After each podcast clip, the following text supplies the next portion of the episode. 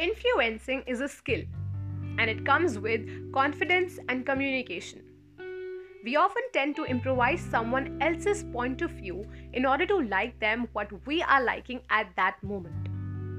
Hi guys, what's up? Welcome to another episode of Stories with Ofit Kudi. This time I've tried to make this podcast that will go live on different other platforms. So make sure to follow me on my social media handles to connect with me. Until then, listen to this controversial but not so controversial topic influencing a power or a way out. If you're new to this podcast, hi, my name is Shubhanshi Sharma and I make motivational podcasts to try to make a little change in this world with some soothing positive vibes as I mentioned, that influencing is a skill which comes with good confidence level and mind boggling communication skills. After they raised this topic, as I myself was very interested to talk on this one, as it is important for our audiences to understand of what exactly they are listening. So nowadays, I've seen that influencing is becoming more of a business through the power of our very own social media. And अगर memers की language में बोले तो आजकल हर दूसरा बंदा influencer बन रहा है। But the question is that are we really aware of what influencing on social media actually means or is it a power or a way out of getting famous क्योंकि फ़ेमस तो बहुत सबको होना है। But lip sync करके अपने आप को इन्फ्लुएंसर बोलना it is a fraud attempt The other day, I was actually finding the actual meaning of influencing, or if anyone has discussed on this thing.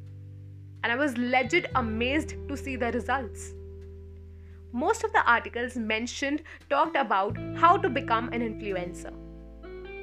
I mean, it has become so easy to follow some basic steps and become an influencer rato rat.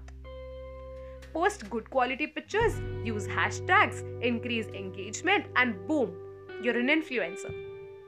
मतलब किसी का actual talent, passion for a particular thing has nothing to do with influencing with all due respect to all the MUAs, dancers, singers, actors, painters, and people with real talents.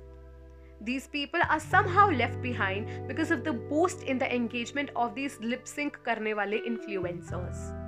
And the general audience needs to understand of who they should follow and who not everyone on Instagram who have a decent number of followers are getting collaborations based on the new businesses that are setting up in the market. No doubt influencer marketing has become one of the modern marketing approach, but I feel that the actual meaning of influencing is somehow fading away. These are different sorts of things happening on social media platforms. Content creators, memers, product reviewers, people who are using digital marketing techniques to boost up their profiles, etc. etc. It is a business circle, and people are segregated and treated with the amount of followers they have. It is undoubtedly good for brands to reach a good number of audience for their product, but it shouldn't be called influencing. This is what my take is on the topic if somebody is actually getting influenced with you which helps them in becoming a better person slash artist or giving them a new technique which is useful for them then bingo. You are good at your work and being a true influencer. But you if you are selling up something which you do not have a single idea about then stop calling yourself an influencer Use your skills to influence someone to do better and make it your own power rather than seeking a way out to become just another social media butterfly. That's all for the episode today, and I hope the message is clear and not offensive in any way as I just put up my own perspective.